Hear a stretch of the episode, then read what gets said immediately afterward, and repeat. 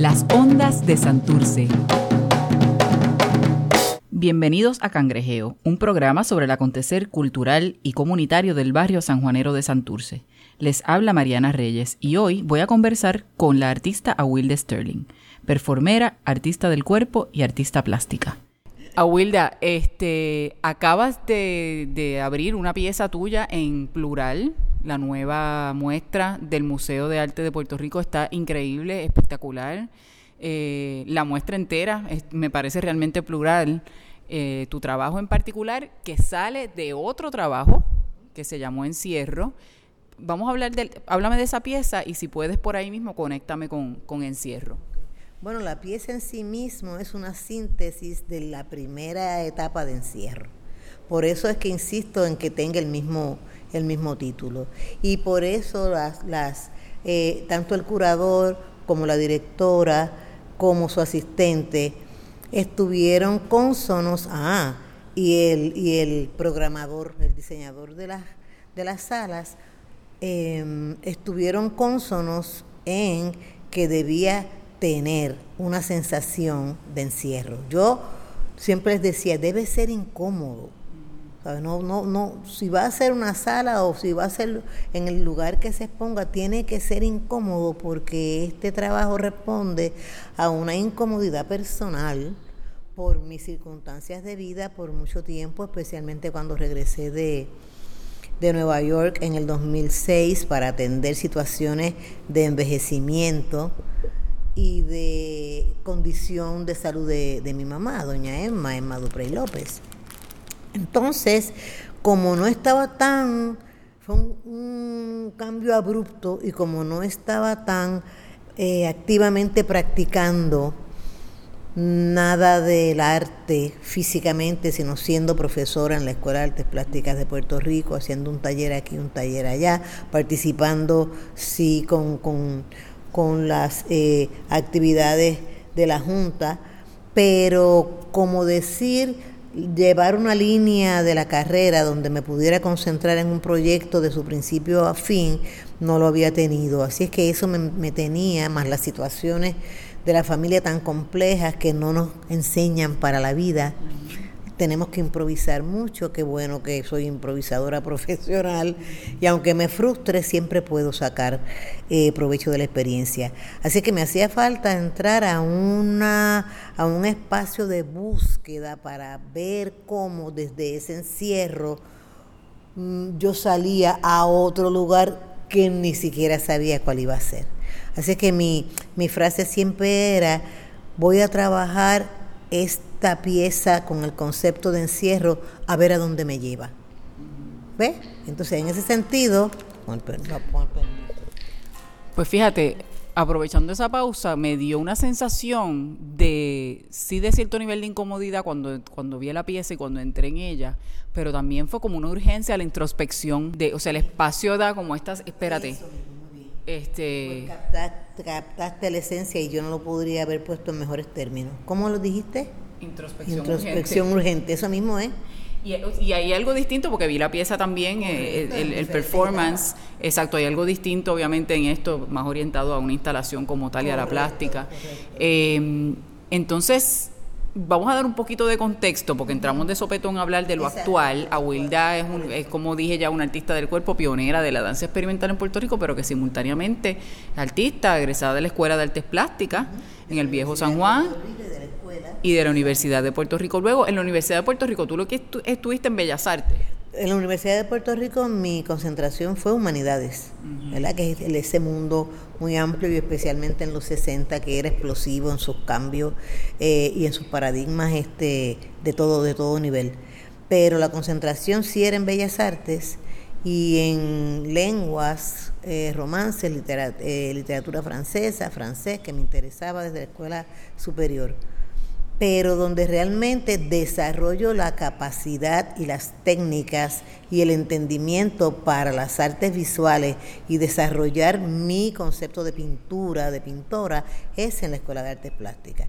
Entro a la Escuela de Artes Plásticas en su primera etapa, eh, temprano, eh, yo diría, como para los 70, bien temprano, porque como me había graduado de la universidad con 16, 17, 17 años, con la edad con que se comienza, pues tenía un, cúmulo enorme de información, pero no tenía destreza como para un mundo de trabajo. Así es que empecé trabajando montando este, en una enmarcadora y así, desrelacionándome.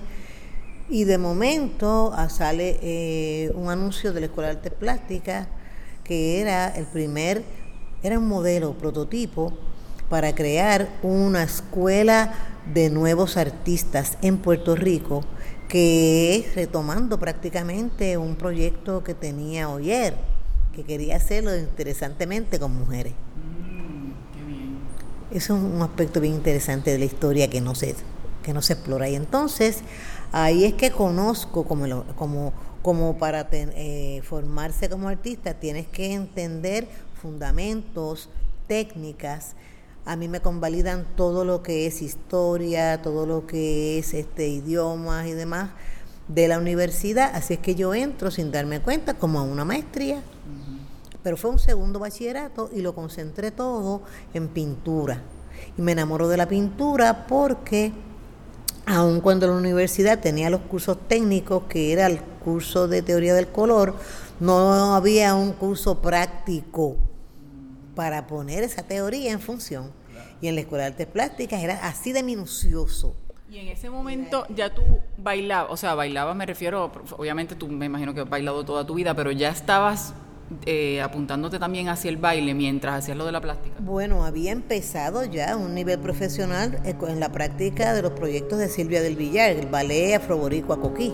¿Eso fue a qué edad? Eso fue estando en la universidad, 17 años por ahí, 16, 17. Se forma porque Silvia entra, regresa de su, de su bachillerato para terminarlo acá en trabajo social, estaba en la Universidad de Fisk en el sur de Estados Unidos, regresa a Puerto Rico también porque le interesa retomar ese contexto que ella está aprendiendo con uno, un grupo de, de compañeros y compañeras estudiantes de Senegal que tenían un grupo en el que ella pertenecía. Porque inmediatamente ella siempre tenía como Schoenberg una necesidad de afirmación afroboricua, que no se usaba el término todavía, y en Puerto Rico no lo tenía porque siempre decían que los negros no teníamos historia. ¿Ves? Ese componente de, de, de, personas negras no teníamos historia y ellos, por su intuición y su, convicción, quisieron retarlo, entonces se van. Y en Estados Unidos es que entran en contacto y mucho antes de los, de los derechos civiles, ¿verdad? Porque eso fue como para los 50, los derechos civiles son ya en los 60, quiere decir que ella vive una preetapa de formación, de reconceptualización paradigmática de qué es ser descendiente africano. Y empieza a hacer los paralelos con Puerto Rico y lo primero que encuentra es, pues, la negación, la frustración, la negación, el racismo. Y ahí, entonces, que viene a Puerto Rico y decide que le gustaría formar un grupo de danzas africanas en Puerto Rico eh, y de bomba para poner de frente a frente esos contextos y realmente demostrar que hay un enlace, porque venimos de, de unas búsquedas comunes, ¿no? Culturalmente. Así que como a mí no hay que provocarme mucho, yo escucho una idea interesante y yo sin conocer lo que es, y hasta el día de hoy yo digo, ay, yo quiero pertenecer. Y ella me dijo, de verdad, porque fue como un pensamiento que ella dijo, nos conocimos porque ella pasaba todos los días por el pasillo de humanidades, tenía que, por el pasillo del centro, que tenía que atravesar por Peyton Place para llegar a sociales. Y a mí me provocó tanto su presencia y la manera en que caminaba, yo decía, pero ¿quién será esa mujer? Y un día la atajé y le dije, yo te quiero conocer, ¿quién tú eres?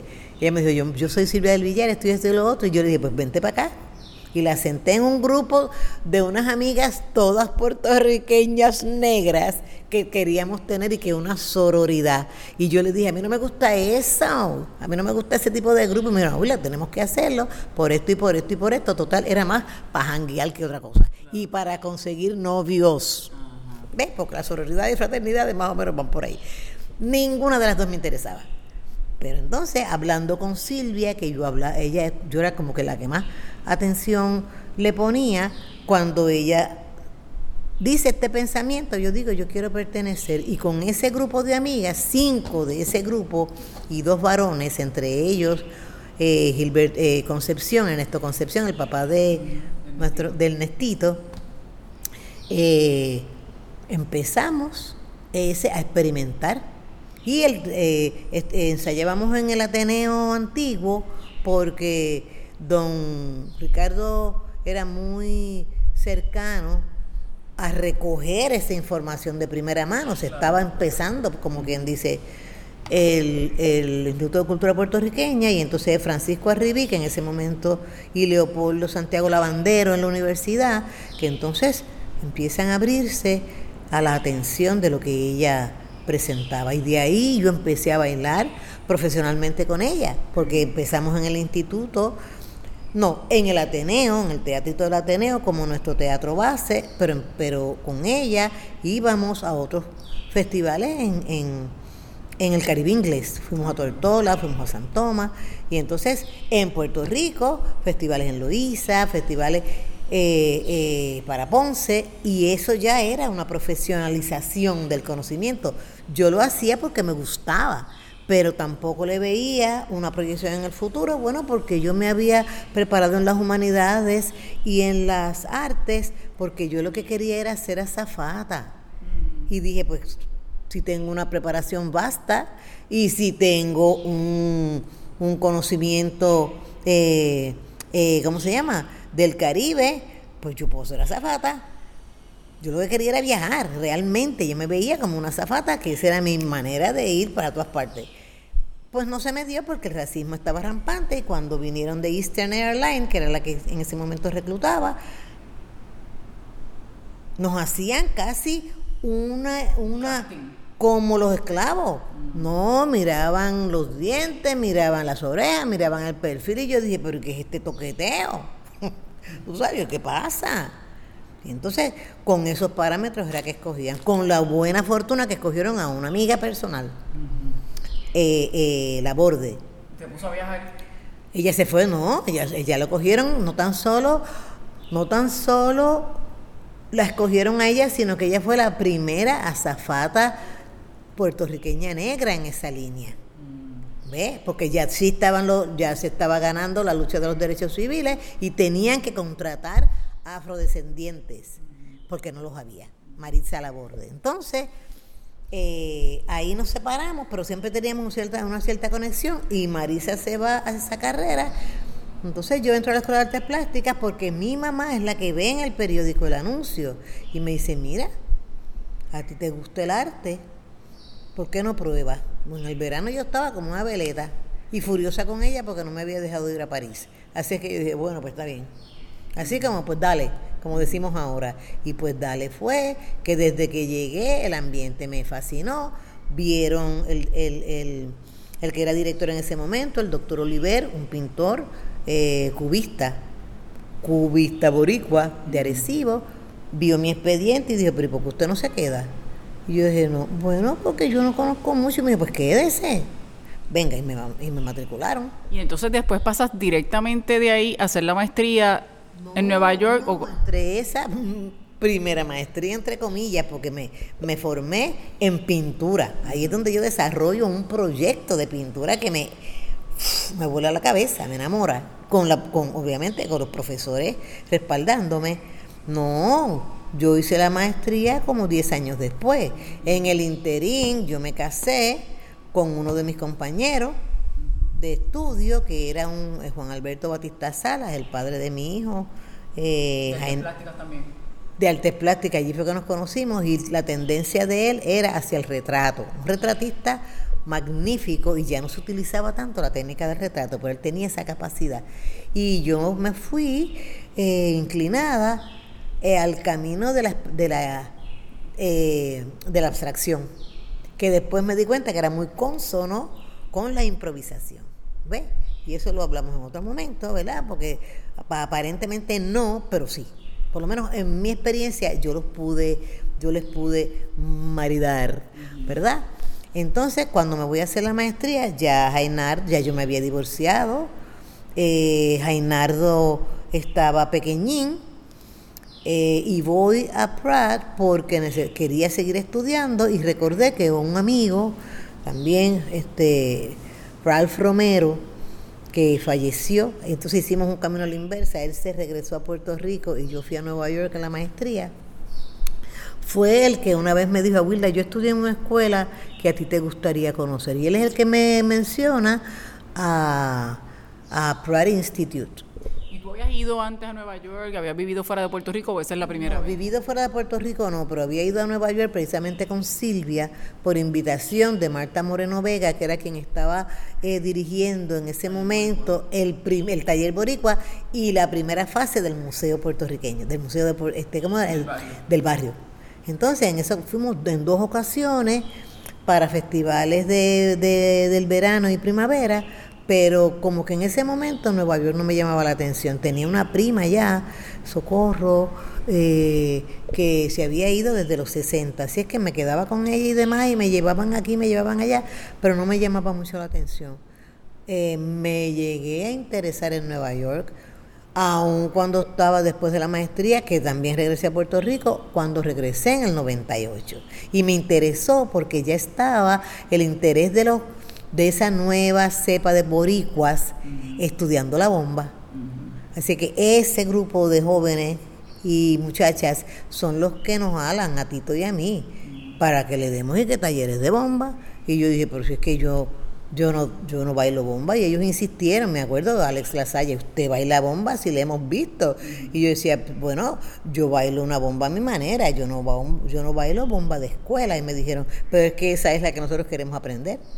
Pero eso ya es en la segunda vuelta. Cuando tú vas a Prat, que tienes un niño pequeño, me interesa esta parte también porque estamos hablando con las mujeres artistas y esto es un elemento importante con el que los hombres artistas no han tenido que bregar, ya tendrán, o sea, ya esto tiene que cambiar, pero hasta ahora pues siguen por ahí y ya. Cuando mencionamos a Karen Rossi también, ella tiene dos varones preadolescentes y ella es la que los y es una supermom. Y es una supermom, no, y el criar no es nada más que darles comida, es la formación de lo que es la vida, viviendo un espacio de mujer, con la mujer, con la madre, como la madre asume, que fue mi experiencia con Jainardo, ¿ves? Que estuviera bien atento de los sinsabores, de los malos ratos, de lo mucho que había que luchar una madre con sus hijos, en el caso, ella tiene hijos, ella, yo también tuve varón, para hacer de estos seres eh, seres eh, no tan solamente productivos, pero con un equiparamiento emocional que yo creo que solamente las mujeres podemos dar. ¿Te pasó? esa experiencia. A mí me pasó cuando me enteré, yo me imagino que tú quizás no sé si te enteraste, porque en esa época no era, no había tan, no era tan adelantado, antes de que naciera el niño, que era niño. ¿Yo tú lo sabías o no? No me importaba realmente. Como yo había decidido que yo iba a tener uno solo en la vida, fuera hombre o fuera mujer, se podía más o menos saber, pero no con la precisión de ahora, no me acuerdo, no me acuerdo que si estaba virado de este lado, que si el ombligo estaba en la izquierda o la derecha, que si la barriga se echaba para acá, era muchacha y. Y a mí eso me interesaba como un relato casi novelístico, ¿no? Casi cuentos de Ana Lidia Vega. Pero realmente no me interesaba porque lo que yo siempre decía era que fuera varón o hembra, yo los iba a criar con los mismos principios. Yo también pensaba eso, pero sin embargo tengo que decir que cuando yo me enteré que iba a ser un varón, que fue bien temprano en el embarazo, eso me dio como ese nivel de eso que tú mencionas, o sea, porque uno dice, ¿cómo uno hace para criar un varón que no sea un macharrán? ¿Cómo uno hace? O sea, como si fuera una nena, yo sentía que yo sabía cómo lo iba a hacer. Porque, pues, y, yo siempre siento, obviamente, que eso es parte del problema, que nosotras estamos capacitadas para, para todo. Exacto. Este, y los varones no tanto, porque se les cría un poco más, este, ¿verdad? Como que eh, pasándoles la mano. Pasándoles la mano, eximiéndolos de todo lo que es necesario para entender lo que es una familia. Y entonces, pues ese fue el primer, o sea, el primer shock que yo tuve fue como que anda para o sea, cómo uno hace para criar, es un varón, o sea, es una responsabilidad, yo creo que, o sea, que es que porque uno tiene que criar un varón que ahora que está no tiene más clara la teoría, ¿verdad? Con, con, el movimiento feminista de, la, de, esta cuarta ola, este, que renuncie a sus privilegios. Sí. Porque si tú eres mujer, se me hace mucho más sencillo que mi niña imaginaria entendiera por qué la igualdad es importante, por qué tú tienes que luchar por tus derechos, pero estamos hablando de que ellos tienen que decidir conscientemente, yo puedo vivir mi vida pisoteando a todo el mundo, pero yo voy a decidir que eso no es lo que voy a hacer. Exacto, porque pero eso está en nosotras. Porque yo le expliqué de bien temprano, según las etapas de entendimiento, además como hablábamos todo el tiempo, hasta, no sé si han, si han visto, tanto tú como el público que va a escuchar esta, eh, se va a, referenciar a esta entrevista, un video que se convirtió en viral de un papá babbling con su ah, niño. No, lo vi, pero sí que está por ahí. Pues así yo hacía con Jainardo el idioma de Jainaldo era... Yo decía, Jainaldo, tú no me digas que de verdad. Entonces él como que cogía y me hacía gestos y todo. Entonces se quedaba como pensando y yo mirándolo y él me contestaba y yo le contestaba. Eso es un ejercicio magnífico para desarrollar no tan solo el, el lenguaje, sino la empatía de la escucha. ¿Ve? Entonces, poco a poco, mientras él fue entendiendo el lenguaje vernáculo boricua, que incluye las palabras populares del abecedario, porque a mí se me zafaban a cada rato y yo no me iba a tapar la boca como que había dicho algo horrendo, sino que después le explicaba a Genaro, esta palabra todavía tú no la debes usar. De cosas así. Eh, y le decía por qué. Pero vivíamos una vida muy cercana y al haberme divorciado de él tan pequeño, la relación era fin de semana con su papá y la semana completa conmigo, que es la semana de trabajo, de estudio, esto y lo otro. Por lo tanto, ese acuerdo frente al juez a mí me convino, porque yo necesitaba tiempo para mí, así que yo nunca lo, yo nunca lo rechacé. ¿Ves? Y en ese estar con, con inmerso en la manera en que yo desarrollaba técnicas para la vida, para él y para mí, pues él fue observando mucho. ¿Ves? Entonces yo le explicaba todo. Mami, ¿por qué esto? Bueno, pues todavía te voy a decir hasta donde yo creo que tú puedes entender. Taca, taca, taca, taca, taca. Y había una pregunta que él me iba haciendo en la medida en que iba creciendo. No sé si era. y después me di cuenta. Jainaldo retiene mucho. En eso es como mi papá. Tiene una memoria, retiene no solamente contenido, sino imagen de la información. Y entonces él hubo un tiempo que estuvo acá con tus papás, pero hubo un tiempo que estuvo contigo en Nueva York. porque el, la, el tiempo de la maestría, que eran dos años, él estuvo conmigo el primer año que yo no lo empecé, porque yo fui aceptada por una universidad, por New York University, pero al llegar el ambiente no me gustó. Y como todavía no estaba muy... No me gustaba Nueva York, punto. Yo fui por esto específico, me acunó Pepón Osorio, nada menos, que no es lo mismo ni se escribe igual, porque ya éramos amigos desde Puerto Rico y él había ido a hacer su maestría en trabajo social.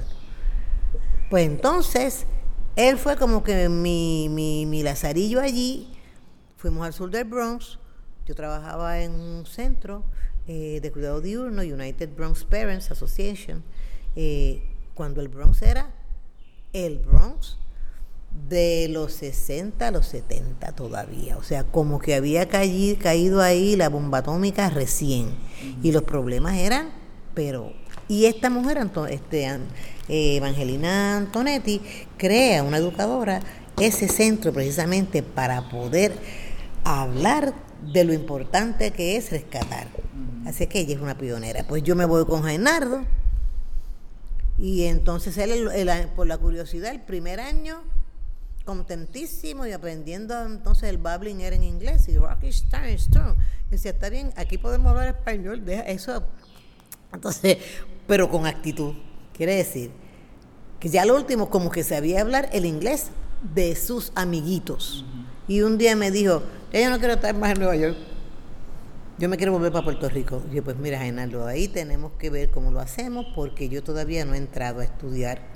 Yo me cambié de universidad Ahora es que yo voy a entrar a otra universidad, son dos años. Papi y mami se habían jubilado y yo le dije, pues vamos a negociar, ¿qué tú crees? Y si yo consigo que papi, que abuelo y abuela se, te, se puedan quedar contigo en lo que yo regreso, ¿tú te irías a Puerto Rico? Ay, sí.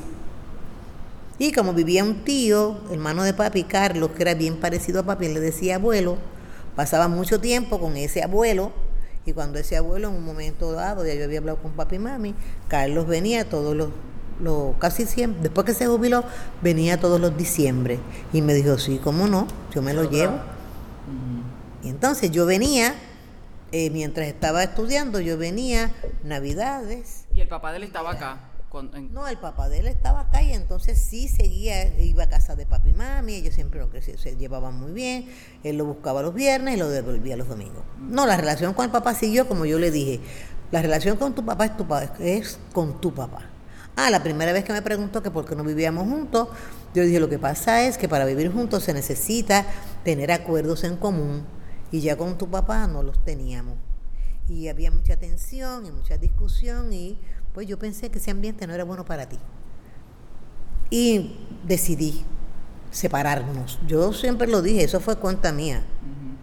Y entonces, pero como siguió la relación con su papá y en la casa del papá, en la casa de la abuela habían otros primos más grandes, pues él tenía allí un grupo familiar que yo no le podía proveer porque ya él sabía que de mí no iba a tener más hermanitos. ¿Y por qué razón? Una mujer trabajadora en el tiempo que estábamos viviendo, taca, taca, taca, taca.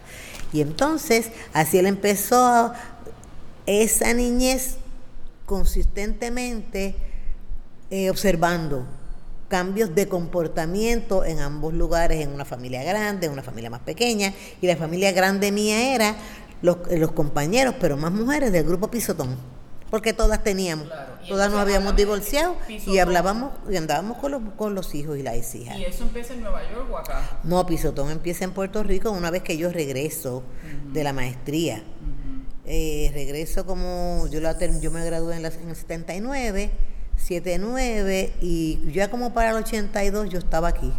Y hay una confluencia interesantísima, yo empiezo a trabajar por, por recomendación de Merian Soto eh, con Nanaudo, que empezaba un proyecto en su escuela eh, de danza en Santurce de empezar a hacer algún tipo de taller con los toddlers, con los preescolares. ¿Por qué? Porque las niñas que empezaban de 6 y 8 años a tomar ballet clásico, que es la edad este, reglamentaria y recomendada, pues las madres traían a los otros niñitos o niñitas, que eran los hermanitos más pequeños, y entonces, con, como yo les decía, con esos piojillos, no se sabía qué hacer. Entonces, Nana habla eso con Merian Soto, que se conocían también desde antes, antes de que Merian se fuera a Nueva York, y es Merian la que me recomienda a mí.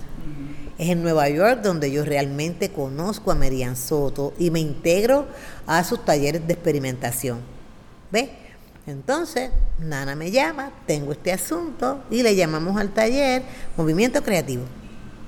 Y ahí yo empiezo a trabajar con esos niñitos y niñitas y de ahí es que sale entonces ese taller de varones porque también habían varones en ese mismo grupo. ¿Ves? Pero que en ese sentido, cuando me hacen la pregunta es, cuando yo llego, es el estar en Nanaudo lo que me abre el camino o lo que nos abre el camino a Pisotón, porque de alguna manera u otra Jorge Arce, Petra Bravo, Marisa Pérez, este, Glorin John Part y Viveca Vázquez, gravitábamos ahí. ¿Ves? Entonces empezamos a ver que teníamos intereses comunes, esto y lo otro, y Petra daba una clase para adultos de ballet, pero con mucha improvisación y con mucha libertad.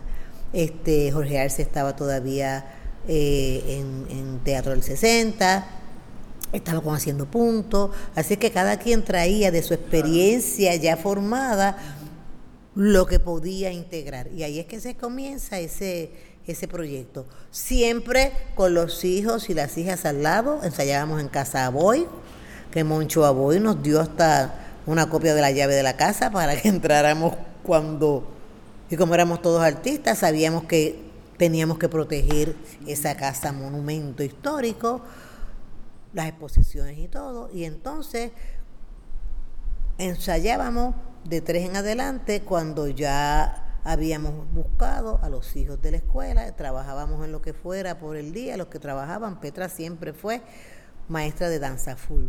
Marisa trabajaba aquí, trabajaba allá y las, y las otras, pero Marisa siempre fue, este, Petra siempre fue eh, profesora de danza. ¿Ves? Entonces, Llegábamos allí, almorzábamos algo en una pollera que había al frente, hacíamos las asignaciones con ellos en los, en los banquitos y ellos se iban a jugar o lo que fuera y nosotros empezábamos el ensayo.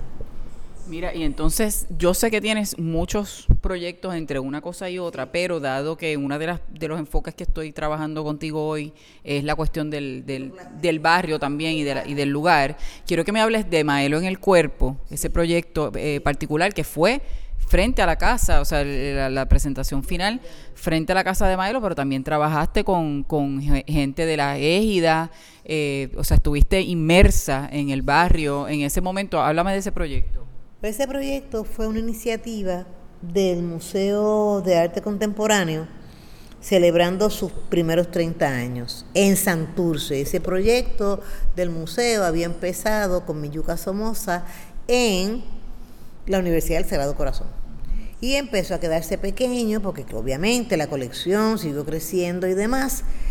Y de momento surge la Escuela Alabra, hacía años que ya no se estaba utilizando como escuela, estaba empezando a deteriorarse, especialmente ese edificio iconográfico, ¿no? Icono, iconográfico, eh, o ese icono de la arquitectura eh, este, puertorriqueña y de la modernidad puertorriqueña, y Miyuca es la que piensa que había que rescatar esa universidad y que el museo podía estar muy cómodo y tenía más probabilidades de crecer.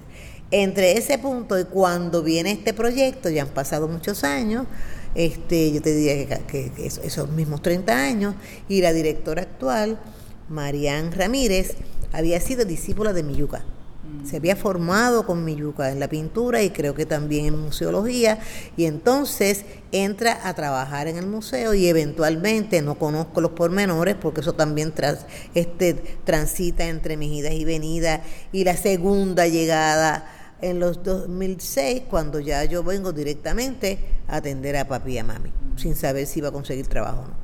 Entonces, se cumplen esos, se van a celebrar esos 30 años y ya hay una mirada de cómo es que el museo puede ser un centro de acopio de las necesidades y participación de ese conglomerado de barrios y personas que son del sector y que pueden nutrirse y aportar a la misma vez.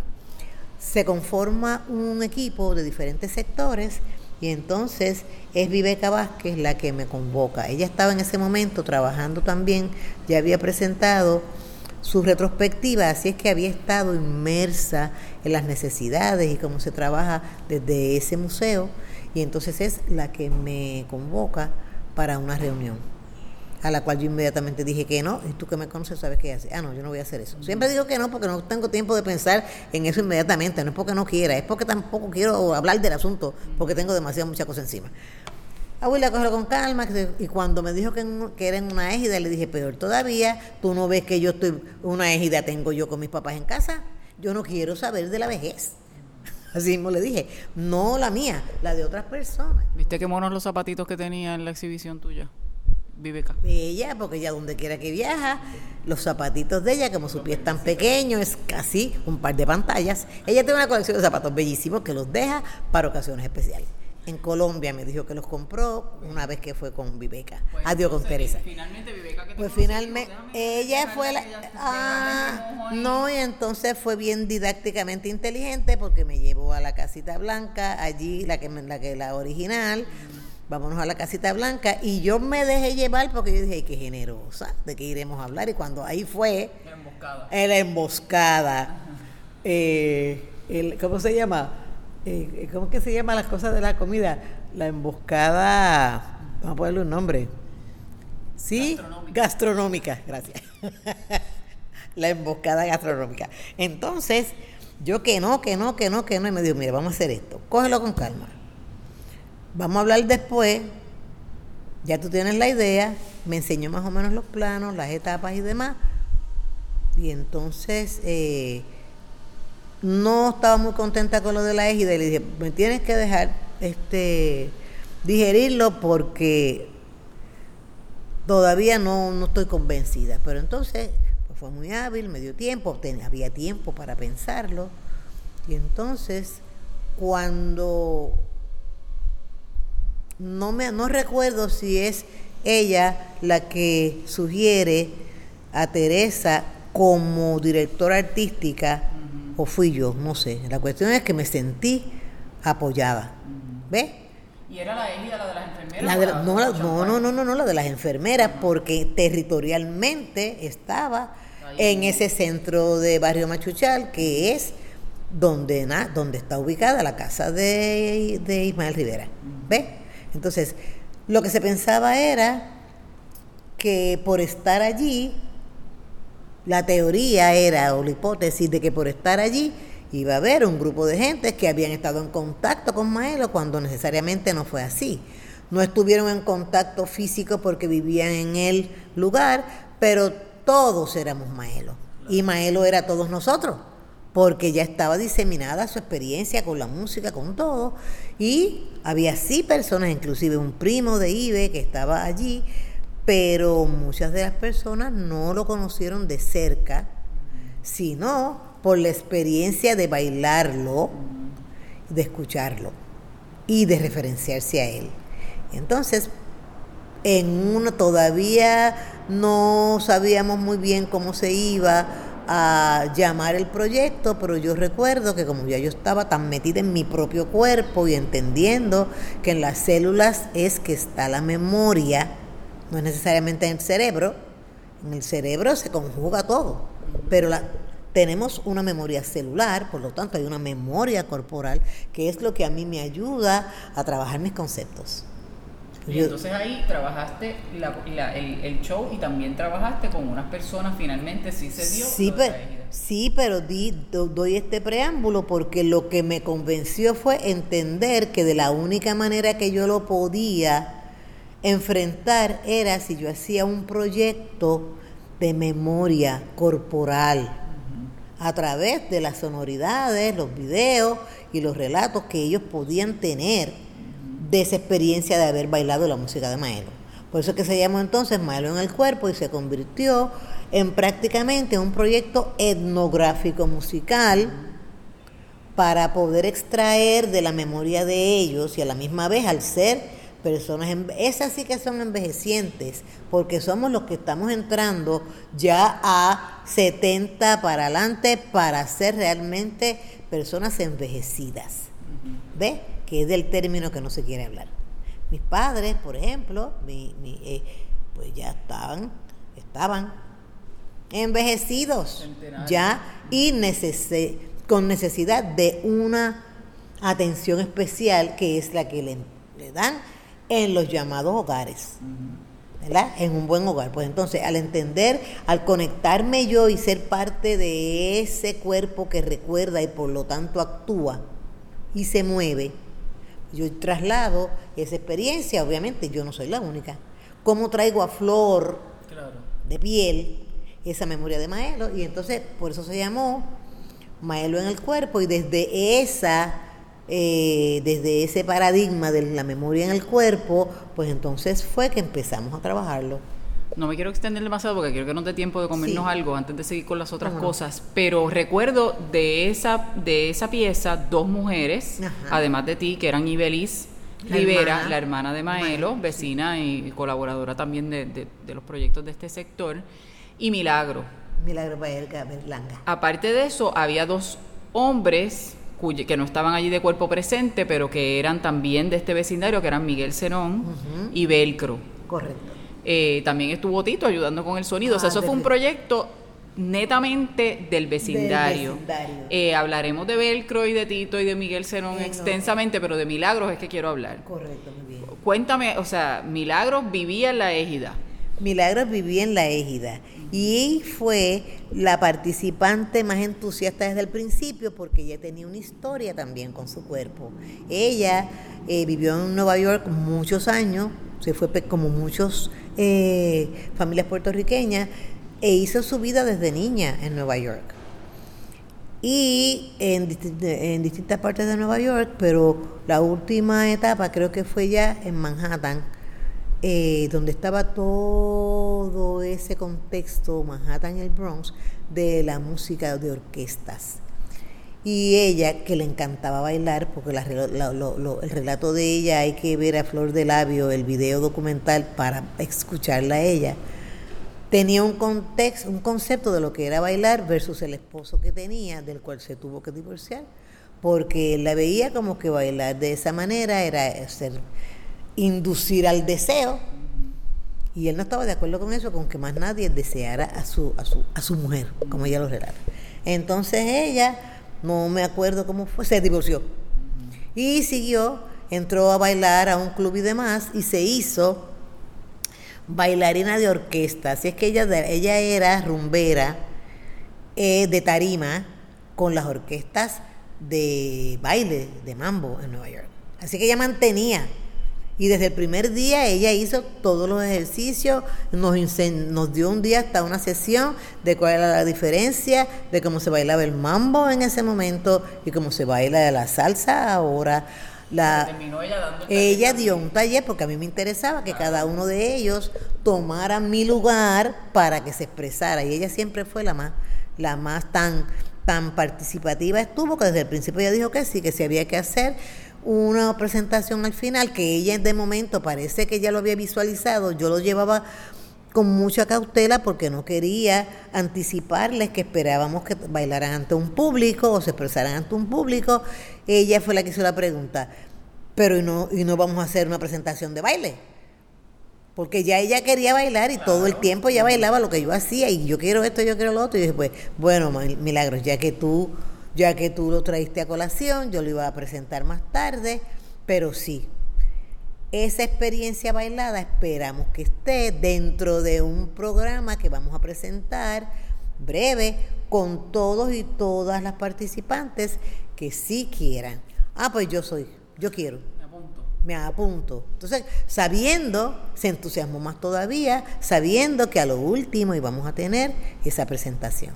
Para, para sintetizar, eh, eh, el relato, ella es la única que se queda participando al final. Y entonces las que estamos frente al proyecto, como quien dice, además de verdad de mi persona como artista invitada para desarrollar el proyecto, es Ibe, Ibelis Rivera, que es la relatora de la experiencia de su hermano con todas las anécdotas maravillosas que compartimos con ella. Ella misma es una performera en la manera en que ella usa su cuerpo, sus ojos, su pelo, su vestuario para hacer los relatos, ¿no? Y entonces, Milagros, eh, como bailarina invitada, porque yo llevaba una conducción performática entre el baile y las acciones corporales que me recordaran a ese maelo, el albañil, el sonero, el maelo que siempre deseé desde adolescente, pero no podía hacer porque me llevaba como 17 años. Así que imagínate qué problema.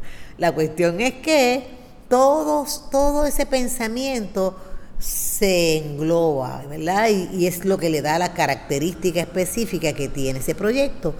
Entonces, ¿qué hicimos? Había que te, el elemento del maelo eh, fervoroso del niño del Cristo Negro de Portobelo fue un montaje que sugerido para elementos sugeridos para Teresa Hernández porque ella se interesó en trabajar. Yo les, no, yo le sugerí que ya que estábamos trabajando en el barrio, que también integráramos un grupo de teatro visitante de jóvenes que vino a hacer el teatro eh, Jóvenes del 98, porque es un grupo de jóvenes formados por Marisa Pérez que tiene la capacidad de crear propuestas. Y entonces ellos incitaban a desde, la, desde la égida, a los miembros de la égida, más a todo el transeúnte que pasara, a hacer esa procesión donde el Cristo Negro de Portobelo vino a ser eh, sustituido por una imagen bellísima de ese maelo de los 80, que es cuando mejor estaba, eh, a tamaño natural. Y ellos lo llevaban como si fuera el Cristo Negro de Portobelo y así entrábamos al patio de la casa.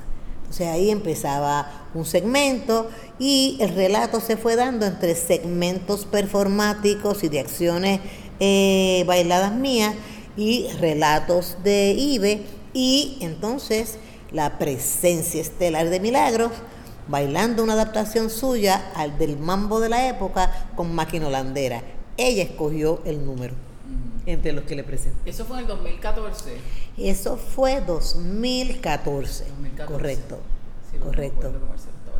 2014. Pues esa fue una, una, una presencia bien importante de Awilda como artista en la comunidad.